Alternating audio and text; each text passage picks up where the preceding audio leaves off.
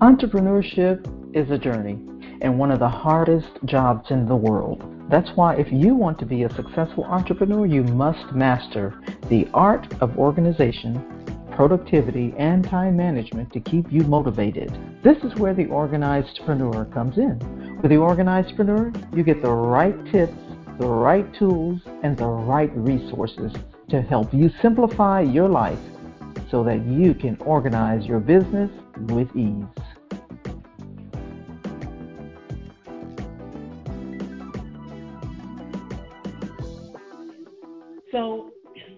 On our third installment in our series of spiritual keys to living clutter free. And our goal in this series is for us to consider the fact that clutter that you see around you is an indication of what's going on inside. The spiritual clutter, the thoughts, the worries, all of this that wastes our time and energy and keeps us from being focused on the things that really, really matter, right? and so in the previous episodes, we talked about the first two keys. The first key was forgiveness and practicing forgiveness. And then our second key was on fearfulness, fearfulness and analyzing fear. So today I want to talk about the third spiritual key, and that is fruitful, being fruitful. And so being fruitful is about producing good results. It's defined as being profitable, bearing fruit abundantly, producing an abundant growth, producing good or helpful results, right? And so in Colossians 1 and 9, verses 9 and 10, Paul says this prayer to the Colossians believers. He says, For this reason, since the day we heard about you, we have not stopped praying for you. We continually ask God to fill you with the knowledge of his will through all the wisdom and understanding that the Spirit gives, so that you may live a life worth, worthy of the Lord and please him in every way, bearing fruit in every good work, growing in the knowledge of God.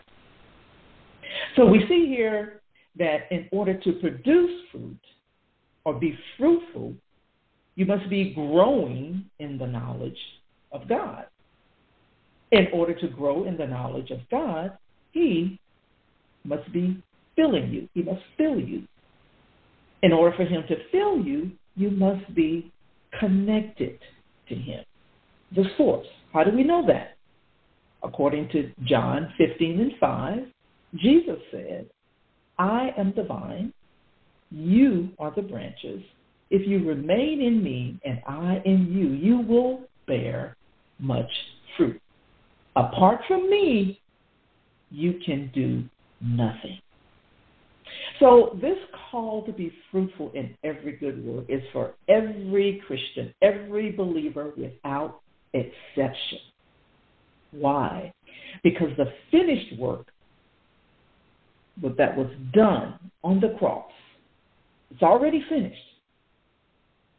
It's finished because of his life in us and through us, and the operation of God's Spirit is within us.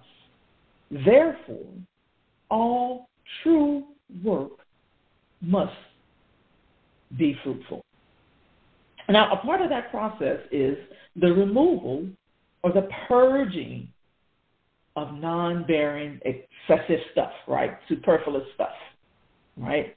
And this is necessary for continued growth and production.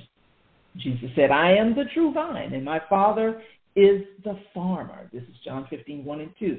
Every branch in me that doesn't bear fruit, he takes away. Every branch that bears fruit, he prunes that it may bear more fruit. This concept of fruitfulness and being fruitful is found throughout the scriptures, right? In fact, it's also found in Genesis, the book of beginnings. Genesis 1 and 22. God was talking to Adam and Eve. He said, God blessed them and said, Be fruitful and multiply and fill the water in the seas and let the birds multiply on the earth. Then in Genesis 17 and 6, uh, 17 and 6, sorry, I'm going too fast, when God reveals his covenant promise to Abraham, he says, I will make you extremely fruitful. I will make nations of you, and kings will descend from mm-hmm. you. Then in Genesis 35 and 11, when the Lord re- reconfirms his promise to Jacob, his promises to Jacob, it says, Then God said to him, I am the sovereign God. Be fruitful and multiply. A nation, even a company of nations, will descend from you. Kings will be among your descendants. So we understand that being fruitful and fruit bearing is a very serious matter. So much so that in Mark and Matthew, they record that while Jesus was on his way to Jerusalem from Bethany, he approaches a fig tree. Y'all remember the story. He discovered that the fig tree had no fruit on it and cursed the tree, saying, May no fruit ever come from you again. And we know that this is a metaphor for spiritual health. And we also know that God's people are to be yielding fruit that blesses the world. So I want to share a quick story with you.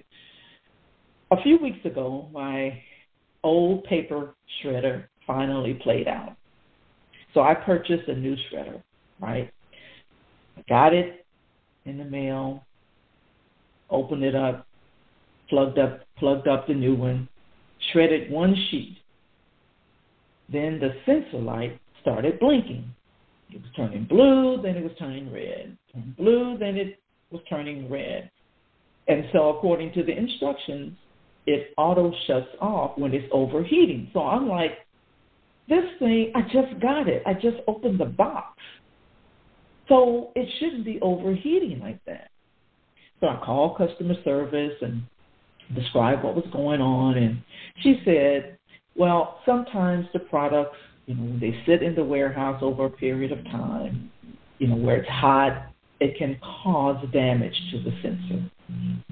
Or he, she said it could even be a defective sensor, or you know, perhaps sitting in the warehouse caused it to malfunction.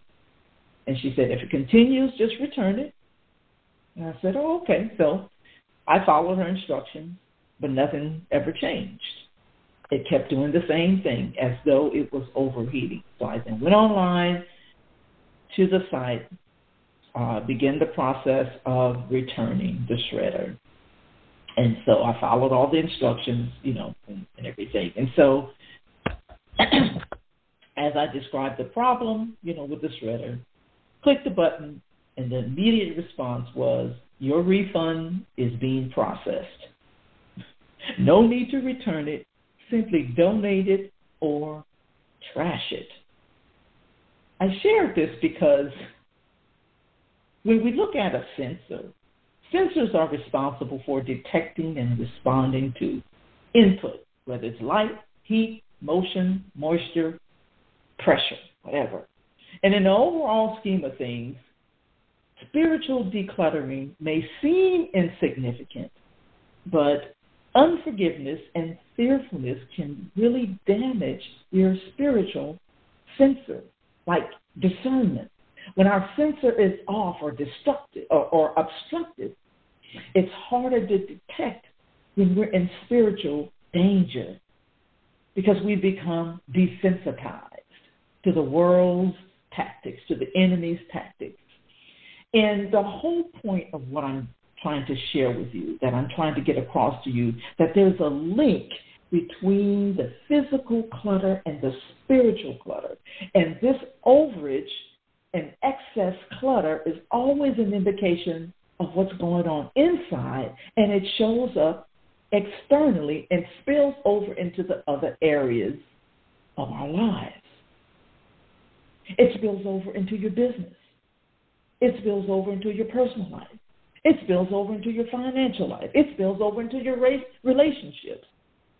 And it can cause you to become fruitless, rendering you fruitless, right? And so I'm challenging you today.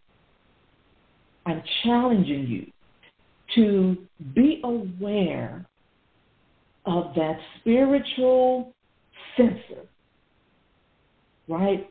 Because it could be causing some unfruitfulness in your life. So I challenge you to ask yourself questions on a regular basis. Am I producing fruit? Is it good fruit? Am I investing in others? Are my activities fruit producing activities?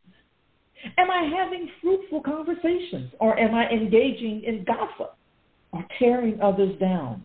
Am I sowing seeds of discord? These are all indications of the connection between that spiritual clutter and that physical clutter that can show up in our lives and cause us to be unfruitful. I really hope that this is making sense. I, I'm not even sure if I did a good job of connecting all of this. But the, the thing that I do know is that he takes fruitfulness very seriously. And there is a purging process that happens. He prunes things that's not bearing fruit, right? And sometimes, even though our sensors may be off, we may not be detecting because of discern. Uh, we may not be able to detect some things because our sensor is off and our discernment is off. But I promise you, if you begin to challenge yourself and ask yourself these questions, you may have some questions of your own to help you in this process. But the main thing I want to get across to you today is, that there is a connection between spiritual clutter and physical clutter, and it's always an indication of what's going on inside. In closing, I want to leave you with this scripture. Jeremiah 17, 7 and 8 says, But blessed is the one who trusts in the Lord, who, whose confidence is in him. They will be like a tree planted by the water that sends out its roots by the stream. It does not fear when heat comes. I hope y'all getting that. It leaves its, its leaves are always green. It has no worries in a year of drought and never fails to bear fruit. I hope today's wisdom has inspired you in your spiritual and entrepreneurial journey. I hope that you're taking this information and I hope it's going through your channel of discernment. See what God is saying to you Go back to these scriptures that we always share with you. And don't just consume the information, but take action.